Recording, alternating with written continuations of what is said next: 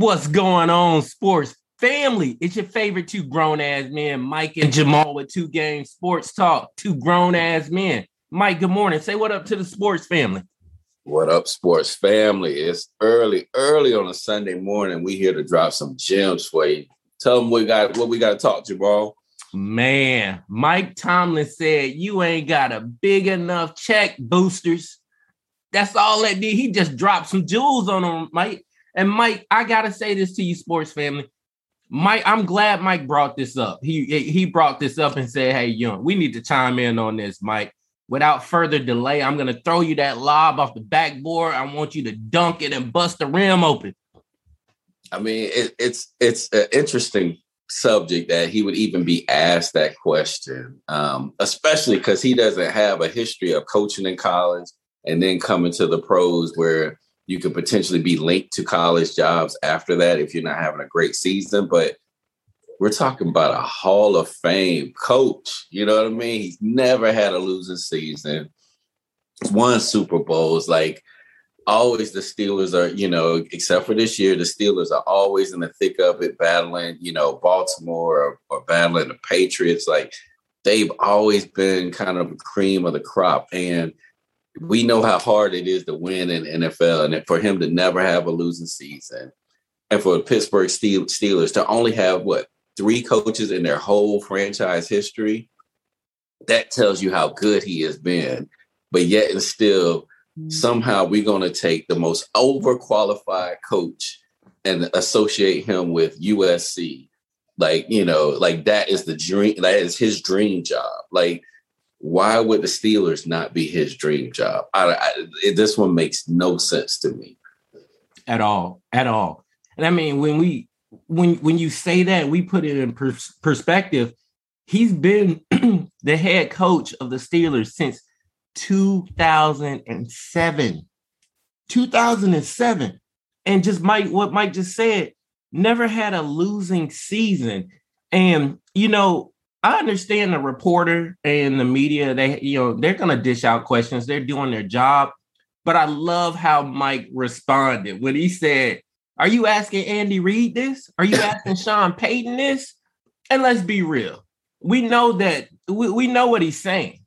You know, and the reason why he brought that up is because how is it that I can have my resume be extensive as, as it is, no losing seasons, a Super Bowl ring, and you know, hey, look, my, my here's my uh, comparable, uh, um, you know, head coaches. They compare uh, to just to me, but why aren't you asking them that?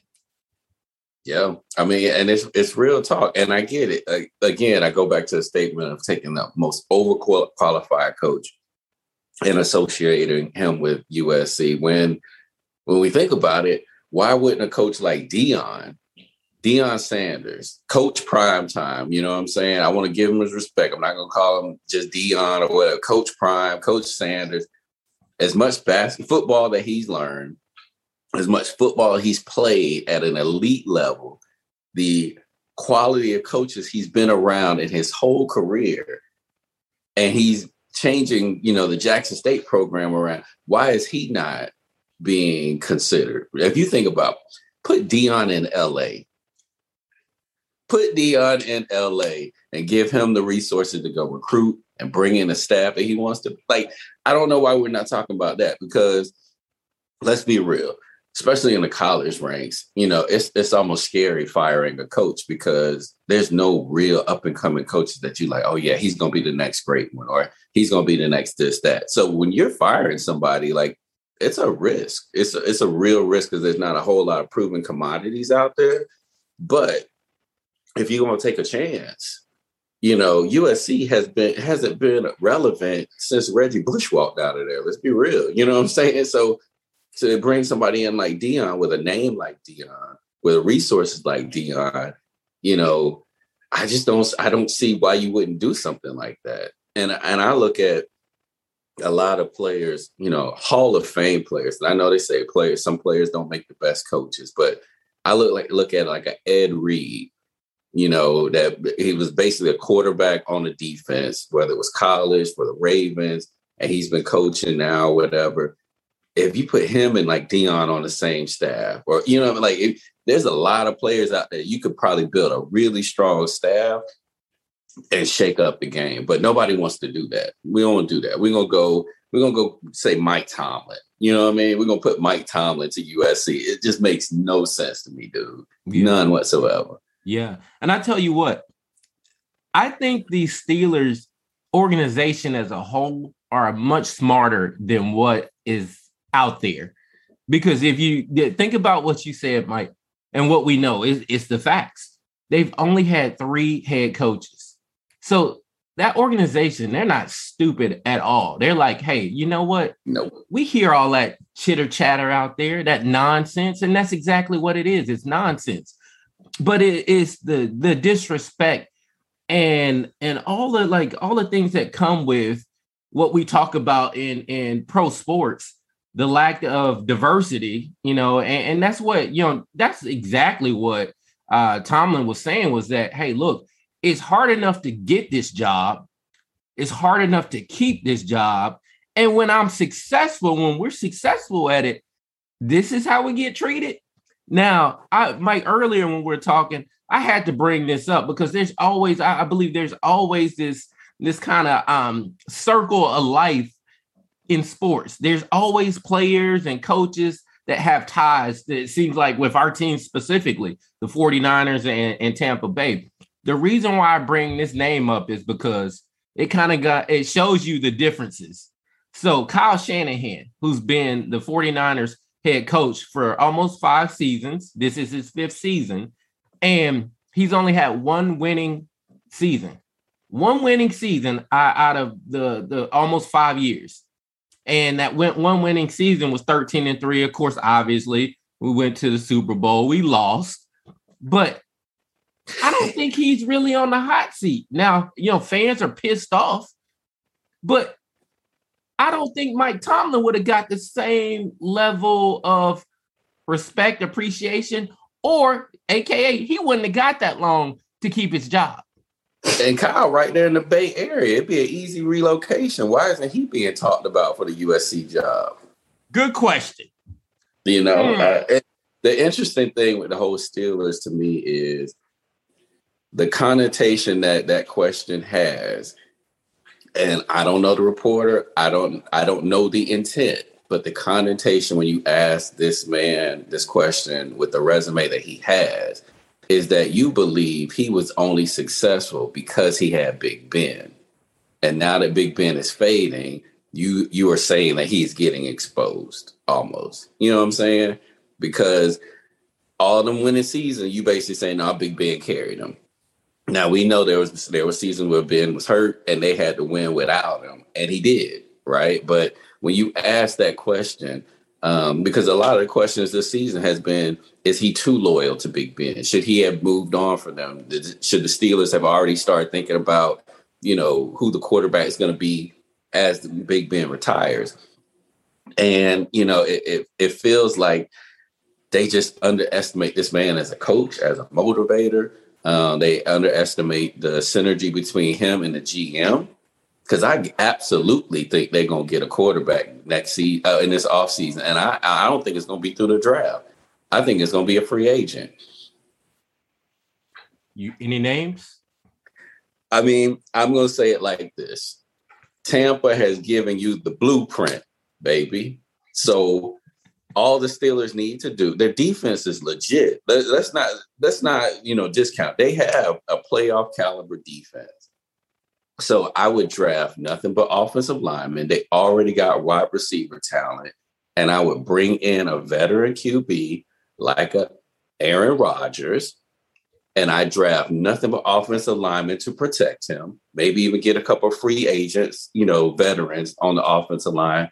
And now you plug and play that team. Right. You see, everybody was shaking their head like, mm you know what I'm saying? And so don't don't discount this man and the synergy that they got with with the GM because it's not like the GM was like, well, he's about to be out, you know, so we just gonna rebuild and, and tear everything down. They aren't far off from being a playoff team. They really aren't.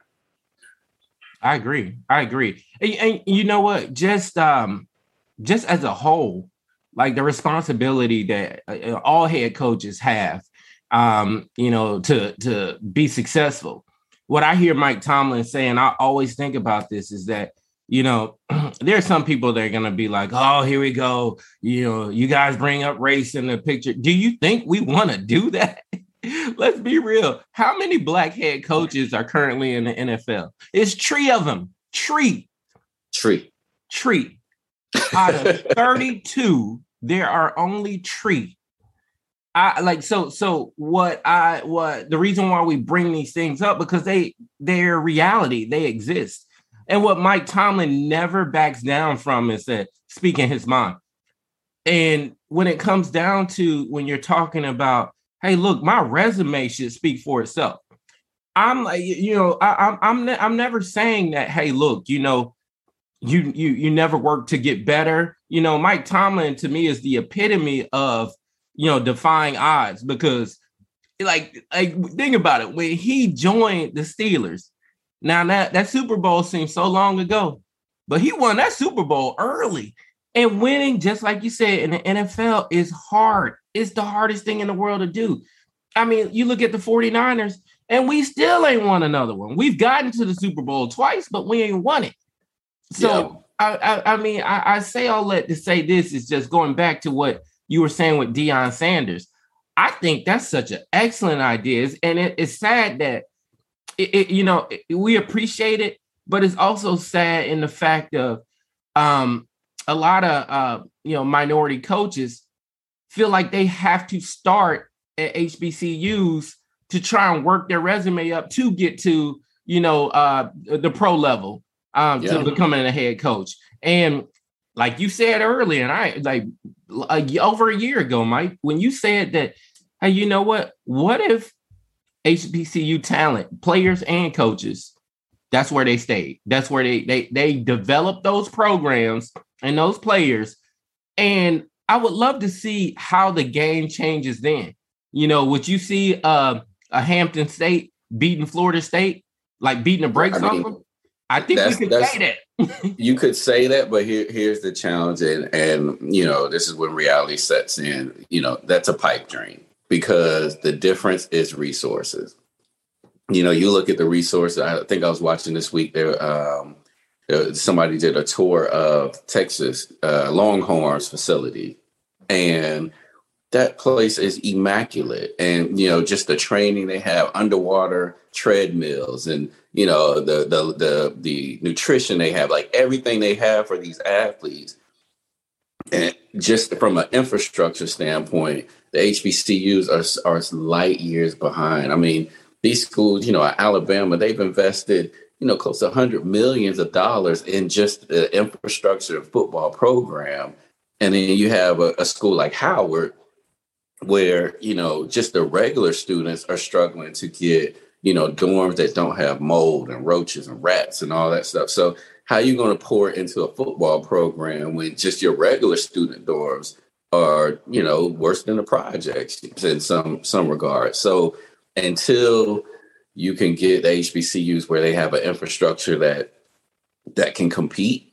I mean, it's, it's nice to have that pipe dream. Like, yeah, what if all the you know the talent went there and they and the money could go there, but it, it's that money got to go there first, man. It, it's tough. And now with this, you know, NIL, the you know the name, image, and likeness making money off that. Hmm. Man, these schools, it's got it's about to be the wild, wild west for some of these big D one schools because I mean, we've seen it. There's cats at Clemson or Alabama, cats barely started a game already have million dollar deals.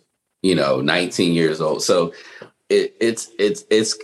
I, I honestly think the way it's set up now, it's going to make the haves and have-nots even more when it comes to college sports. But man, if you could get that talent to stay in, you know, at a FAMU or a Southern or Jackson State or what, and, and build those schools up, it would change the game. But it's almost like we always talk about what if you did a professional football league, you know, and had owners be, you know, like the Diddy's and Jay Z's or whatever. And then you won't have all this, you know, arguing over who's kneeling, who's not kneeling, what we're doing here. Like it would be a whole different game, but nobody's doing that, right? Like nobody's creating their own leagues. And So it, you know, I'm I'm kind of being a naysayer. I think it's a pipe dream, but it would be nice. Yeah, yeah. Well, they, uh, uh, you know, anything's possible. Yeah, it, it's when what's that saying? Hey, when it's worth it, it's not gonna be easy. But I, I, I agree with the fact of too that um, you know, it's it's a conversation. I think it always starts that hey, when these things come up and you know people start talking about it more and bringing it to the front, um, what also kind of sparked this conversation for me was that I, I went went through the uh, Rooney Rule, and and of course there was a um, an edit to the uh, uh, Rooney Rule that requires uh, franchises to they have to interview they must interview a minority candidate outside of the organization because and seeing uh, you know what bothers me and, and what shows like rears his ugly head about you know racism and and ever and bias and all those things is the fact of you, you have to put a rule in place that says hey all we're saying is that you know the same qualified candidates regardless of color but the same qualified candidates get an opportunity to succeed or fail. Because like you know what my what yeah but I, I struggle with that rule even further bro and here's why. When they actually hire a minority coach they're compensated with draft picks. Like to me that feels that is the part that i don't think people talk about. Like we're going to actually pay you in, in some type of compensation to actually hire a minority. And that that tells you how bad it is where they they really don't believe the rooney rule, rule would just work which is oh just interview. You know what i'm saying? Like now we got to give you draft picks to be able to hire. That that feels that tells me right there they know that junk ain't working. Yeah uh, and and, and it also again like i and i'm glad you brought that up. It just speaks to the blatant racism like no, it's not subtle it's it's blatant that to your point so hey look we're dangling some future draft picks. And here's the thing it just kind of goes to show you that there needs to be a better system in place because just think about how manipulated that can be. So, okay, I hire you, we get these future draft picks, and I don't think there's any stipulation in terms of uh, tenure. You need to uh, keep those coaches. So, just think about it. Steve Wilks was the Arizona uh, uh Cardinals head coach for only a year for only a year. But they came up with a picks, though. They came oh, up. Now look at that team. Now look at that team. And they hire uh, Kingsbury, and I'm and, and Kingsbury, I think, is doing an awesome job. I don't disagree yeah, with the hire. I disagree with the fire. Yeah, no, I'm with you on that. I'm definitely with you on that. Definitely with you on that. But say la vie, say la vie. Tampa Bay still winning. oh, oh God, man! You you know what, sports man? I you know, and I expect Mike to do this, and I don't blame him for doing it. See, is, you, you, know, you're still the champ until somebody beats you. That's so right. if I was if I was in Mike's shoes and the 49ers won the Super Bowl, I will be gloating all year because again, regardless of what the record would be this year, still hey, you still got to dethrone us. And of still course, in the 49ers case, even if we if we won um you, you, know in 2019 or let's say if we won last year yeah i'm just just go with me go with me for just a minute here. We wouldn't be going nowhere this year. That's sure as hell tr- the truth. Yeah. And 49er fans faithful i love you but we got to stop being delusional okay it, it's it's time to cut it, it's time to cut bait on some some players and it's time to cut bait on this idea that Kyle Shanahan is a great head coach. He may be a good offensive coordinator. I won't even say great offensive coordinator because think about what he did or didn't accomplish as an offensive coordinator in the Super Bowl between the Patriots and the Atlanta Falcons. Mm-hmm. Just Great. saying, don't persecute me for it.